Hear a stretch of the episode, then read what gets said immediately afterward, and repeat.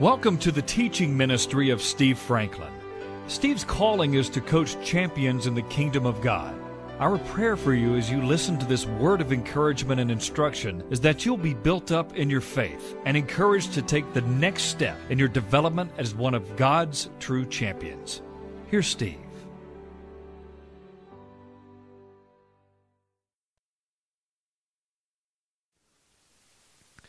Well, let's go to the Lord in prayer here today, and we will continue our series on the Wisdom Clinic. Father, thank you for your holy and mighty word. I ask you to equip and energize your servant with your mighty and holy word.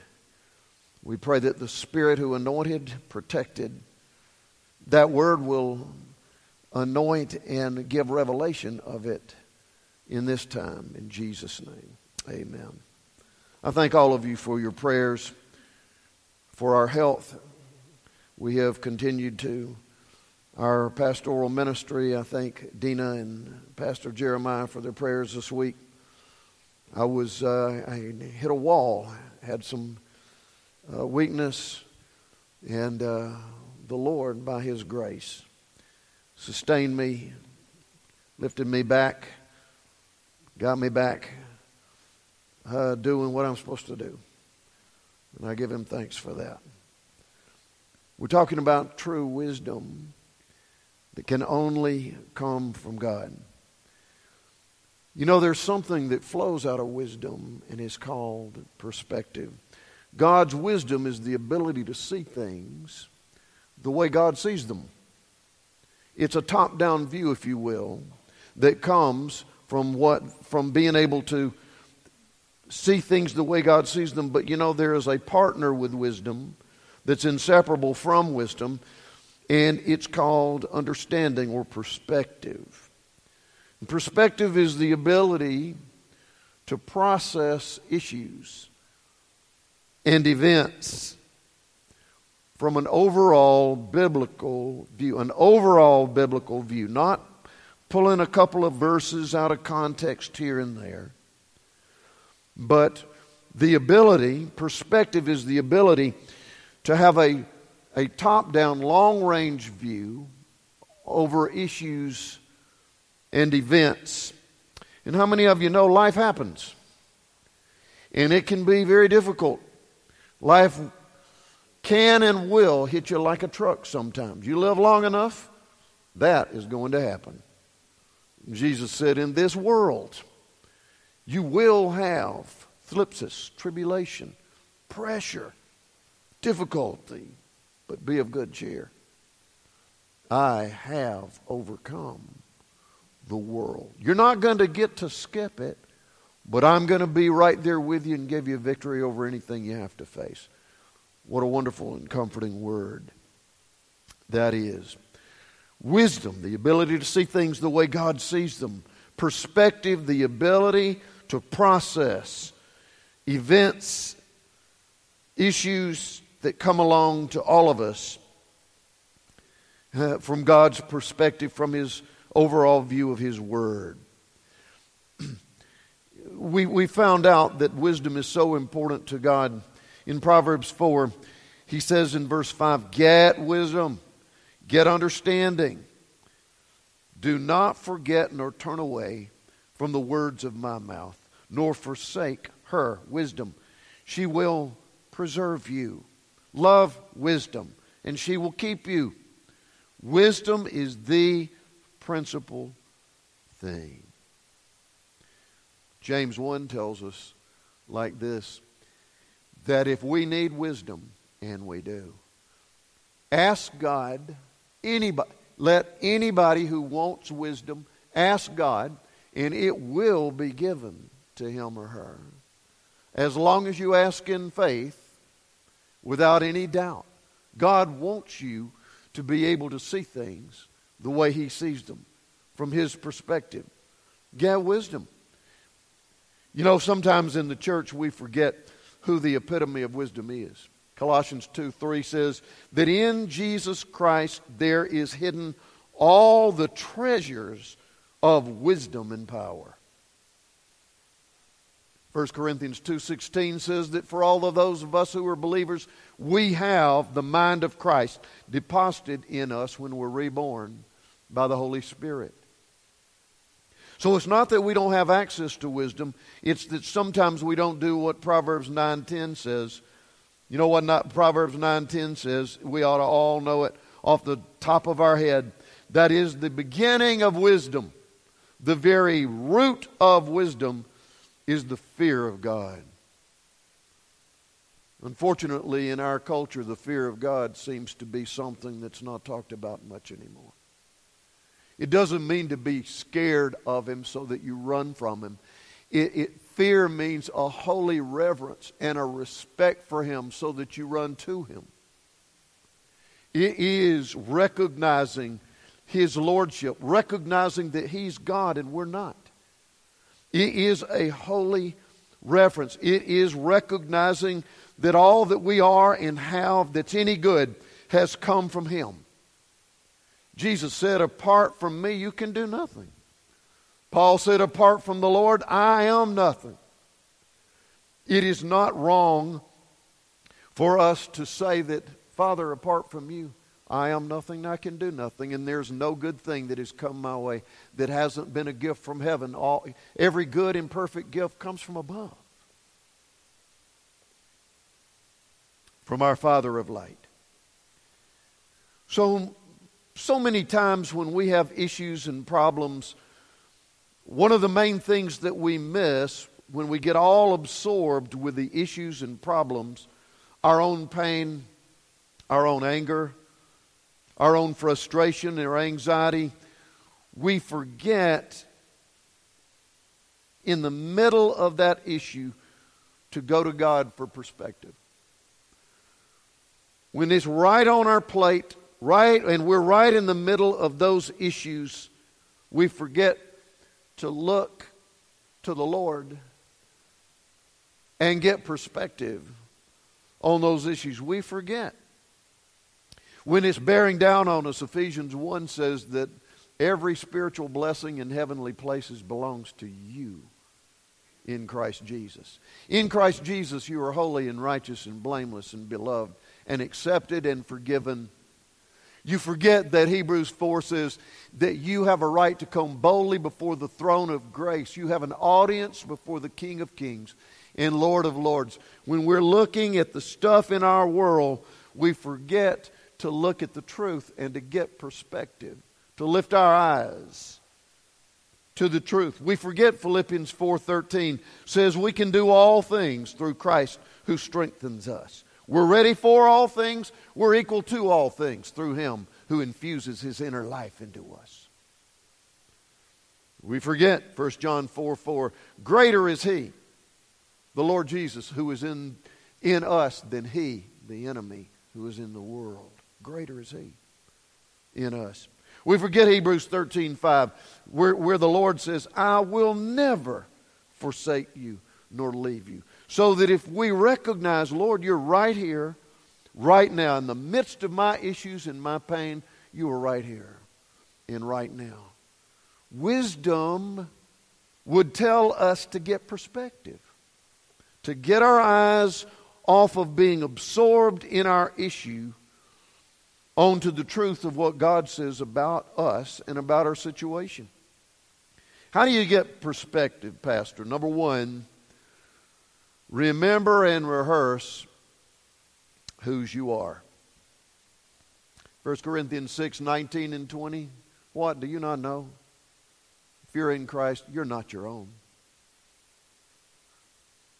This world don't want to hear this. But if you are in Christ, you don't have a right to try to determine and run your own life. You don't have a right to make decisions and say, this is the way it's going to be without consulting the one who owns you, who bought and paid for you with his own blood. You've been ba- bought with a price, that scripture says. Therefore, glorify God in your body and in your spirit, which are the Lord's. So, what happens is I take on anxiety when I forget whose I am. When I begin to feel like that it's up to me to fix everything, when I begin to try to motivate everything to line up the way I want it to, when I begin to try to control and manipulate things and circumstances and people to be the way I want it to, when that happens, anxiety comes because I forget whose I am. We are not our own. Turn with me to the book of Colossians, chapter 3, and I want to show you a powerful passage of Scripture about perspective. Colossians, chapter 3, comes after Philippians. Beginning with verse 1 If you have been raised up with Christ, and in God's eyes you were, seek those things which are above where Christ is sitting at the right hand of God. In other words, change your perspective from being enslaved with what has got you by the throat and begin to think about where Christ is sitting at the right hand of God and set your mind on things above, not on things on the earth. For you died. Remember last time we met? In God's eyes, you and I in, were crucified with Christ, buried with Him, raised with Him. So, in God's eyes, when Jesus was raised, you were too. That's where you're, listen, that's where our citizenship is.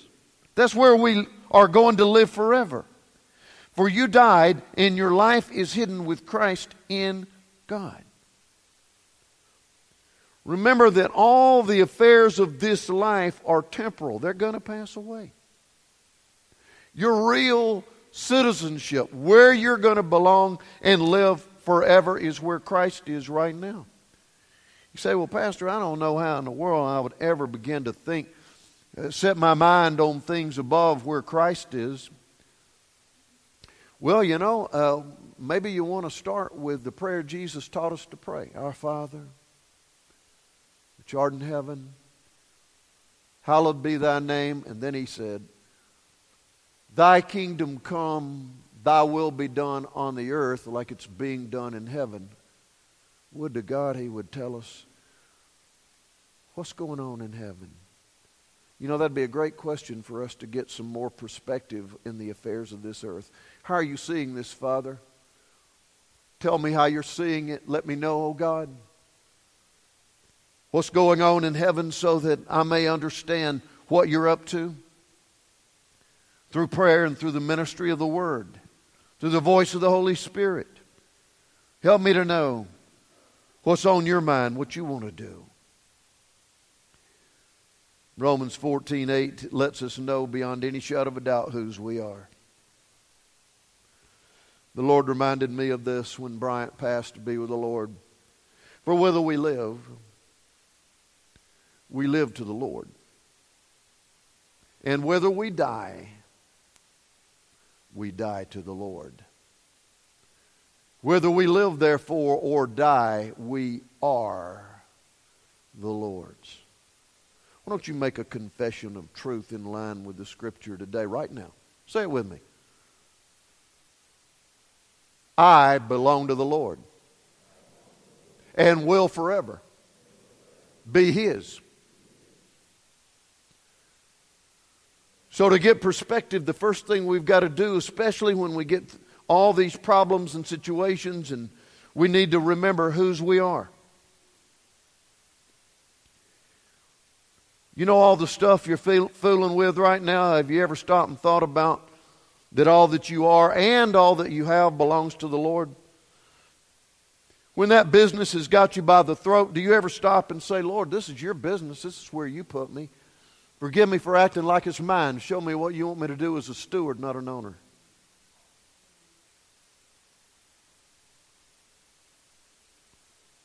Show me what to do as a steward, not an owner. This is your business. All the issues of it, all the value, all, all the, the resources of it, it's all yours. I let go of it. Show me how to handle this business. I ask you for wisdom and perspective. It's yours.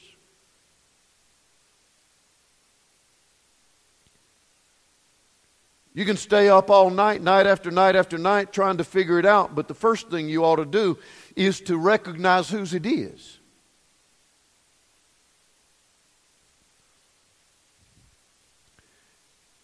Pray about how God wants you to make investments. Pray about how He would lead and guide you in, in decisions as it relates to your business, your practice, your, your, your life, your children, your grandchildren.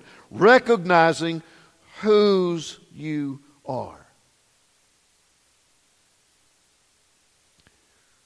And when you recognize whose you are, you recognize the truth of 2 Corinthians 5:10. I don't have it on your outline. You may want to write it down. Do you know what the Bible says? It says that all of us individually that's you, Joe. That's me. That's you, Sharon. All of us are going to stand before the judgment seat of Christ. And then that verse says, in order that you may render an account for your works.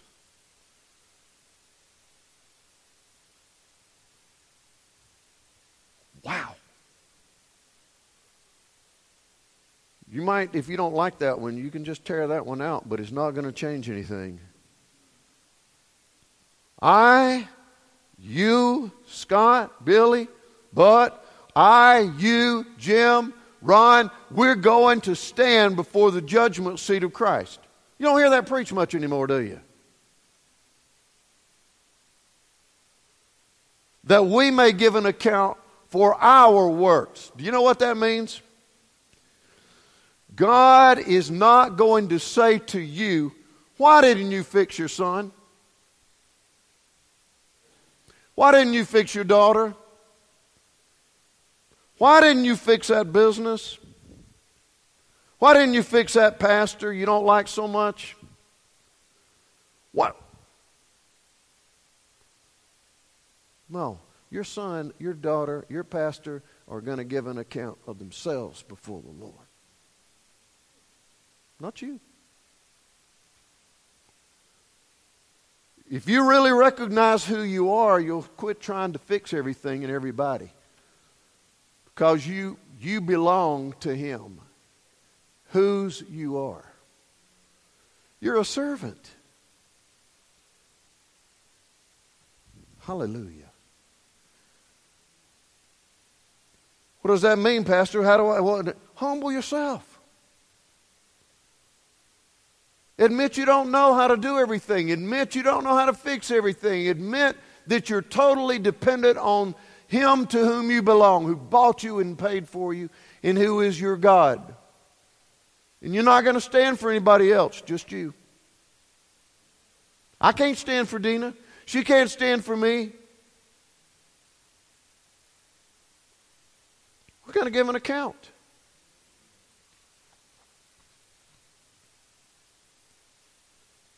Recognize who we are. Humble ourselves under the mighty hand of God. Recognize that if you'll humble yourself and quit trying to make everybody know you're right, if you'll humble yourself, God will exalt you and promote you. Try that sometime when you're in a disagreement. Just humble yourself and say, you know, I've never really chosen to look at it that way. Maybe I need to do some thought on this. When you remove a log out of the fire, uh, the word says, for lack of kindling, the fire goes out. You might want to take a few logs out of that fire of turmoil. Secondly, not only remember who's, to get perspective, remember whose we are. God, I'm yours. You bought and paid for me. I belong to you. And I, whether I live or die, I live or die to you fact, I will give an account.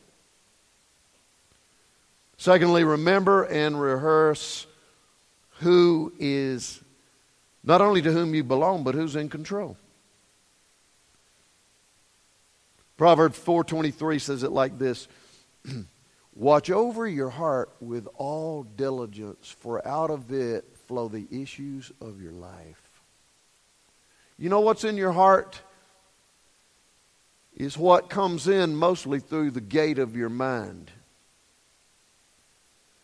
What's in your heart is what you what mostly comes in through the gate of your mind. What I'm trying to tell you is If when you received Jesus, the Holy Spirit came in to live in your spirit, He's the Spirit of truth. He will teach you and guide you into all the truth.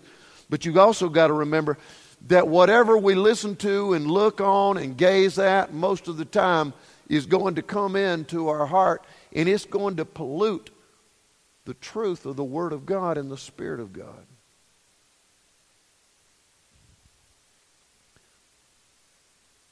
I'm talking to myself. I'm talking to everybody who will listen to me. Watch your sources and the amount of time that you use in information.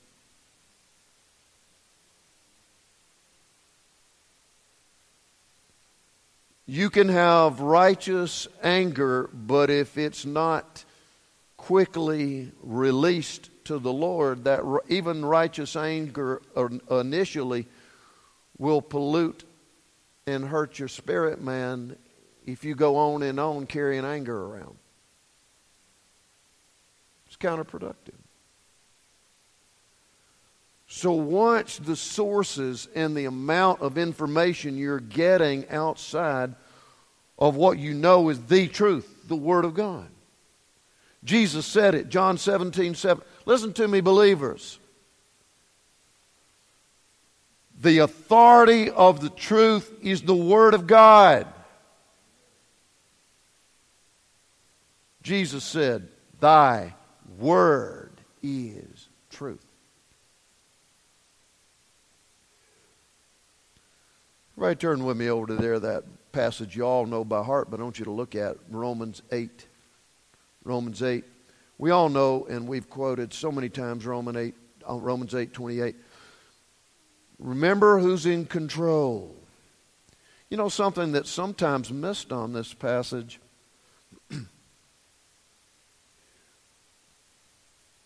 is the ability of God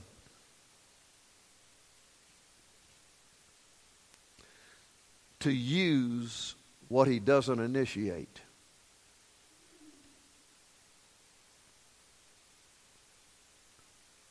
You see, there, there are some ditches on the side of when you say sovereignty. When you hear the word sovereignty, some people believe that if it happened, it was God's desire. No.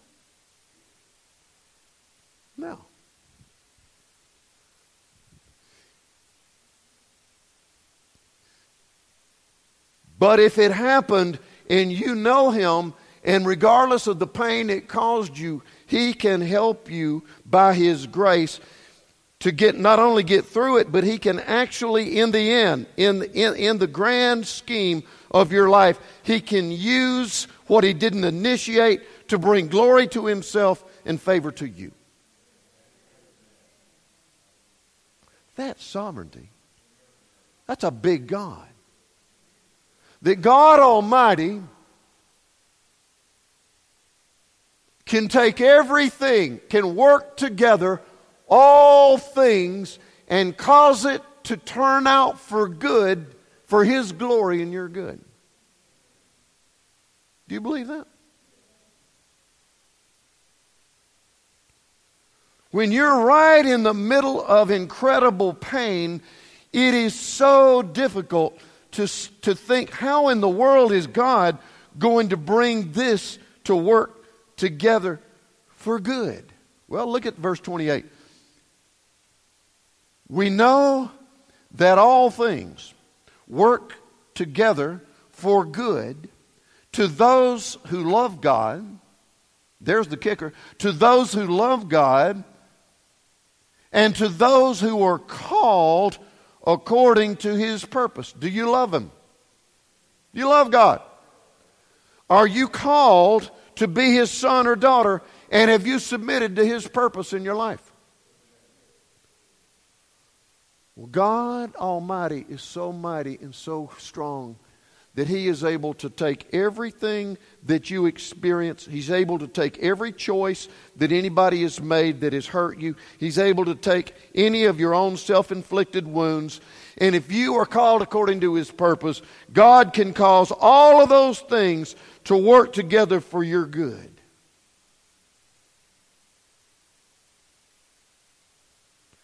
Pastor, I don't know how he could do that. That's why he's God and you're not.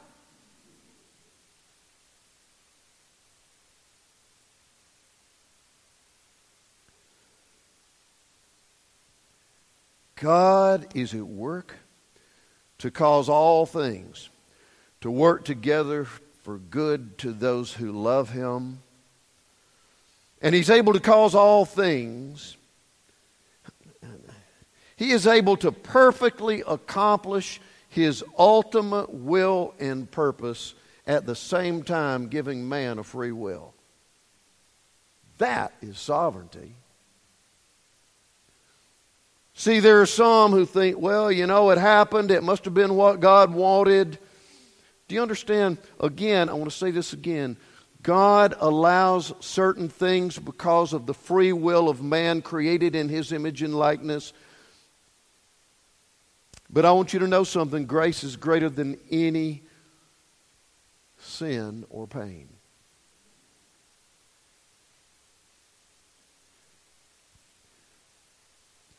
God is able to ultimately, not immediately, but God is able to ultimately bring all things together for good to those who love Him and are called according to His purpose.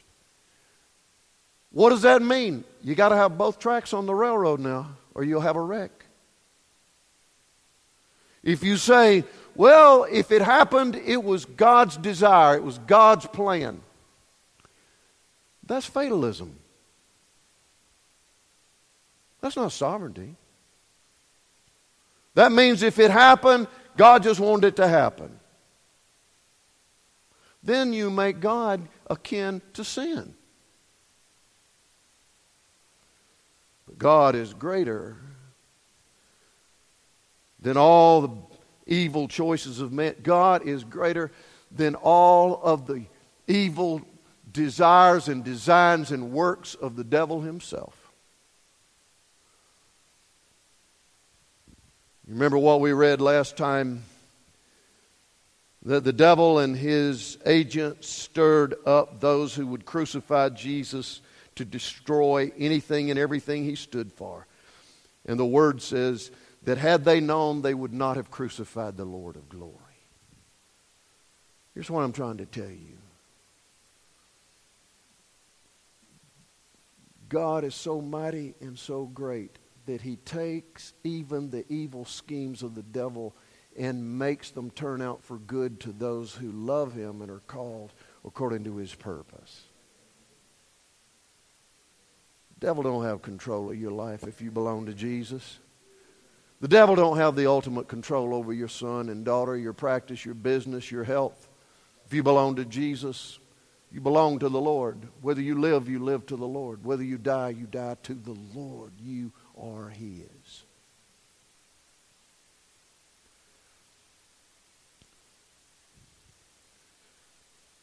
Pastor, how do I know what God wants? Every time. This is the truth. And I know uh, during this pandemic, a lot of you have been listening to a lot of different voices. Well, well and good. You listen to whoever you choose to. But once you get outside of the Word of God, you better be careful. The enemy has stirred up people all over the place, even people in places of Christian leadership. I'm telling you, if you get off the Word of God, you don't have an objective source of truth.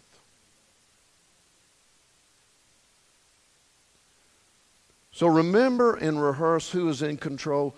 Regardless of what you're going through right now, be it, be it whatever it is, the pain you're going through, understand, submit yourself. I am your child. I'm your daughter. I'm your son. And I have been called to your purpose in my life.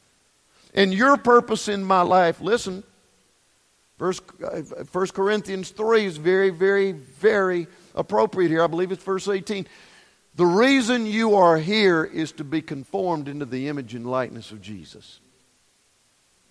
Not to fix everything, not to make everybody happy, but to be conformed to the image and likeness of Jesus. That's your purpose. And once you get outside your purpose, you're going to be in stress. Remember whose you are. Remember and rehearse who is in control. And last, remind yourself that what you see right now is not all that's going on. See, God is at work. I love it. For, uh, uh Philippians 2:13. God is at work both to will and to do of his good pleasure. When you see everything sliding away from what you've prayed and desire to happen, you got to come back and say, Lord, I've come before the throne of grace. I've stood on the word of God here, and I believe that regardless of what I see or don't see, you are at work in this situation both to will and to do of your good pleasure. And I don't care what the lab report says. I don't care what Johnny says. I don't care what who says what. You are at work, and I believe and stand on it.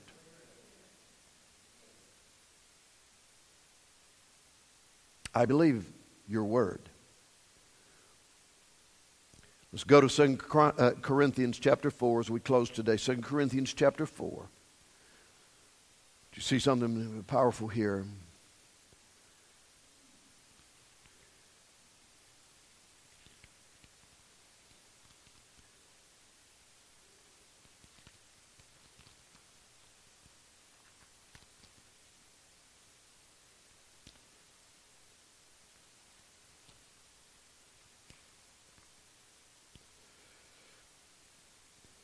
Second Corinthians chapter 4, we see in verse 7 Paul's talking about God shining. And by the way, if you wanted a scripture about our only purpose here, is verse 18 of chapter 3 of, First Corinth, of 2 Corinthians 3. 2 Corinthians 3 18.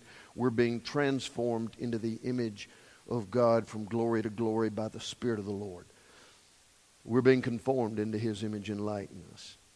Verse 7 But we have this treasure, uh, even though the Holy Spirit of God lives on the inside of the believer, we have this treasure in earthen vessels.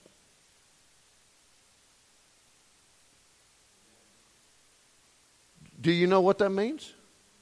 It means when you're running out of gas, you've got to pull over and get fuel. Means you got to get your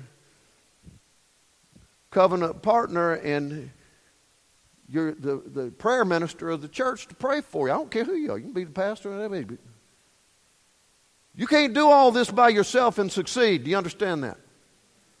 God didn't design you to make it by yourself. He put you in a body of believers if you're listening.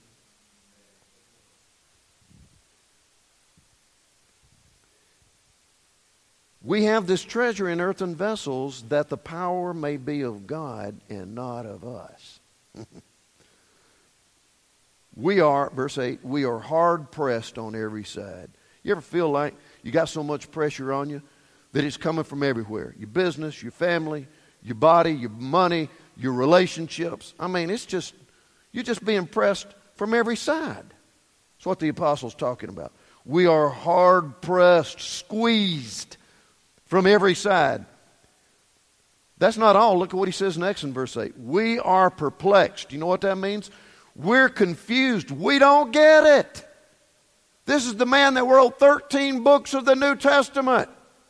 And he says, I'm in a place right now that I don't get it.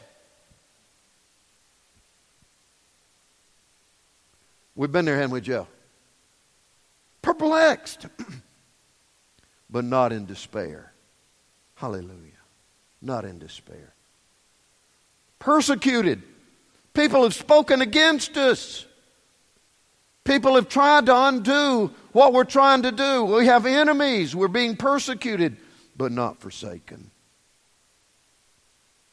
Struck down, but not destroyed. I may be down, but I'm not out. Can you say amen?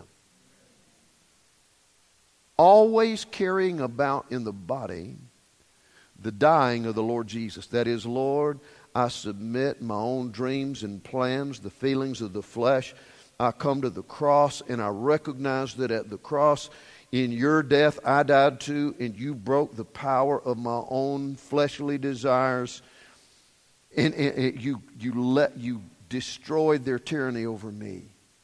I submit to your life in me, that your, your life may be manifested while I'm going through this suffering. You going through suffering right now? Are you praying that Jesus would be manifested in you?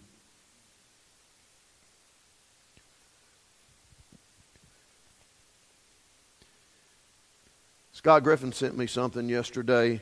It was powerful. It said, Your brokenness will become your ministry.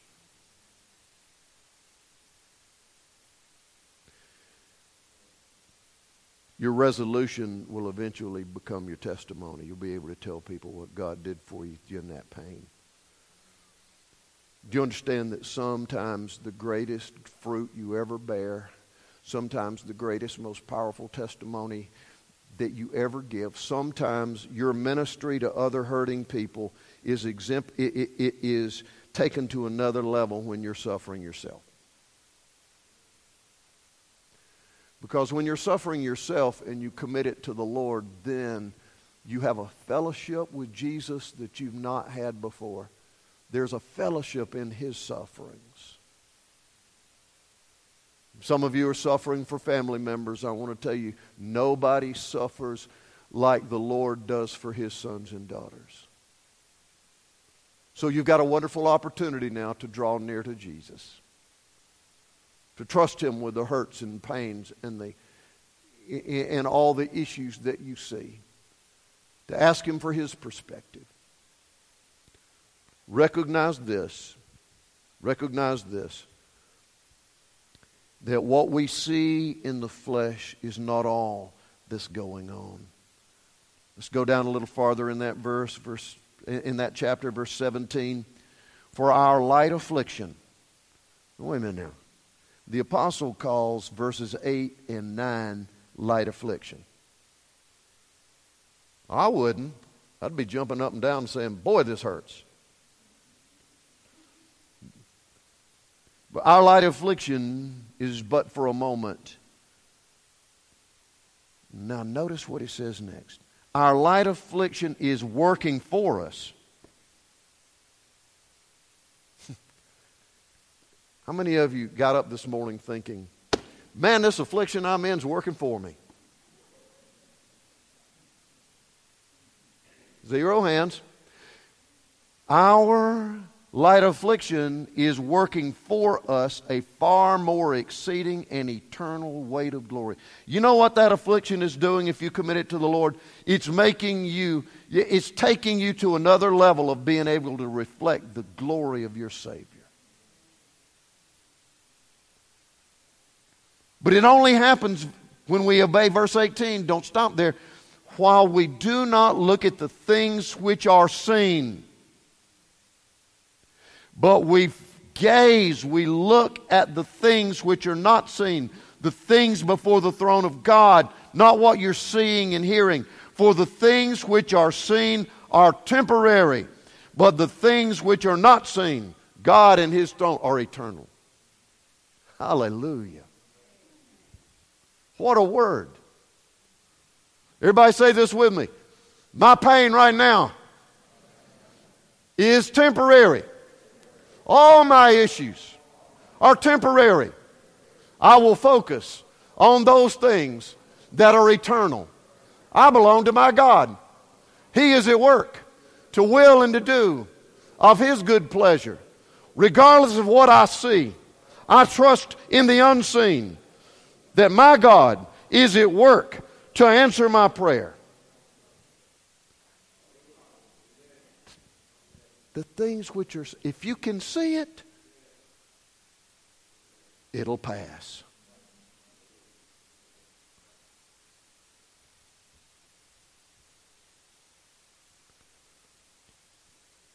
God has chosen to love you eternally. He's chosen to live with you eternally. He's chosen to be your strength when you don't believe you can take another breath or another step.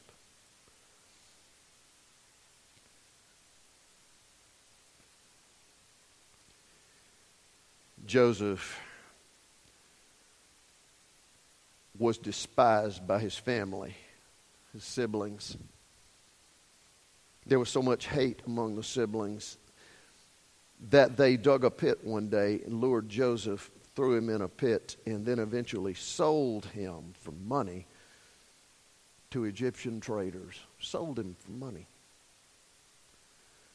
He took the place of a servant, but he served, he served so profoundly that he began to get, he was falsely accused of assaulting another man's wife. He ran for his life.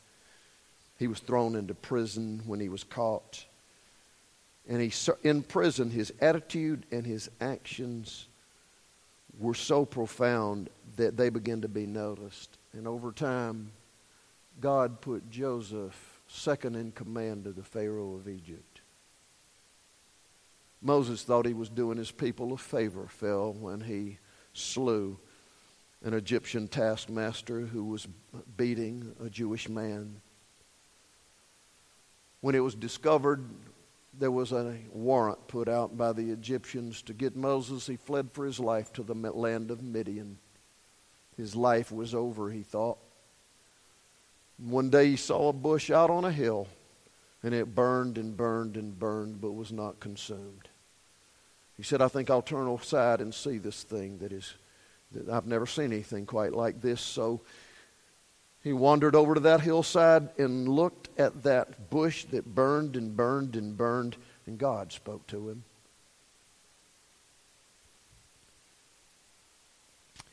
And he said, I'm going to send you back to Egypt. What was that, Lord? I'm going to send you back to Egypt. You will stand before Pharaoh, and I'm going to use you to deliver my children after being there 420 years. What a mess. But out of that mess, God brought forth a mighty hero that you're going to meet one day in heaven. Boy, Daniel was in a mess. Pagan, pagan Babylonian kings had taken over. He had seen his own cohorts go into a fiery furnace and yet be miraculously delivered. But he was told, if you don't obey what the king says to do, and oh, fall down and worship him, you will be executed. He said, Well, so be it, but I will not. Go back on the covenant I have with my God. And out of being thrown into a den of hungry lions, when it was about to be over, God got into the room. He came into that room of fire, dispatched one like unto the Son of God, delivered him. He was promoted right next to the king, and the king even declared that all should bow down and worship the God of Daniel.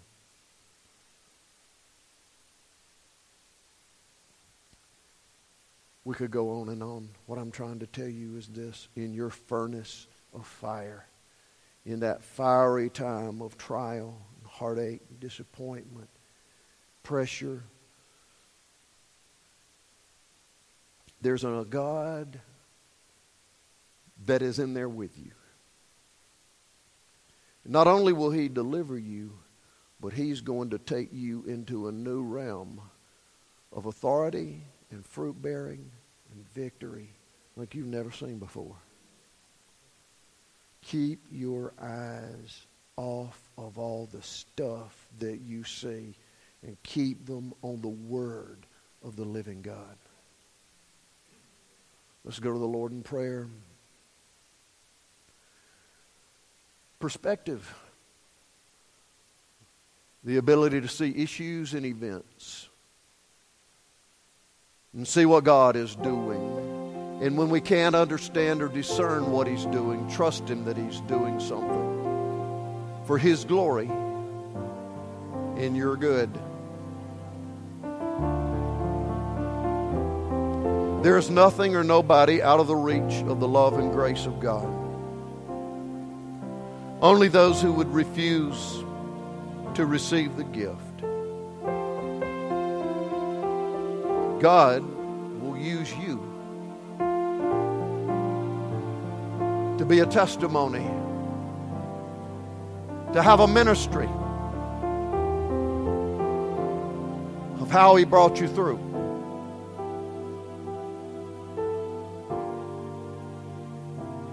Just get in an intimate place with Him. Repent of trying to handle it yourself. Commit the end result to the Lord. That doesn't mean that you just pretend there's no issues. It means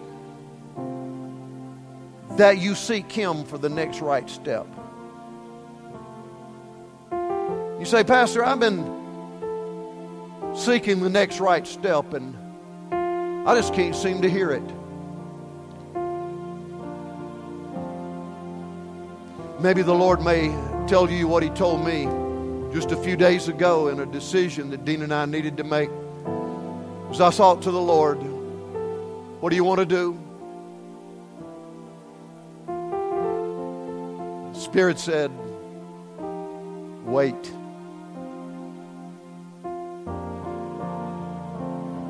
Wait. God did what only He could do.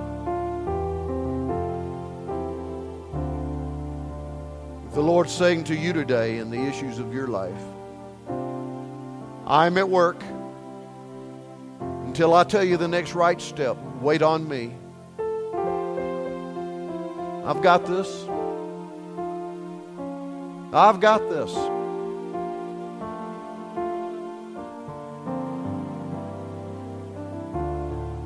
It's perspective.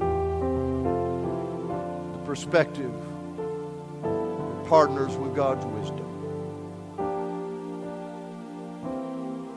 Whose you are, who's in control. Recognizing that He's at work beyond what you see. Father, we pray that the Word of God, spoken by your Spirit, would take deep root in our hearts and minds and bear mighty fruit in the precious and holy name of our Lord Jesus Christ. Let's all stand and sing Victory in Jesus as we go today. Sing it together. You can access more of Steve Franklin's teachings online at www.sfmin.com.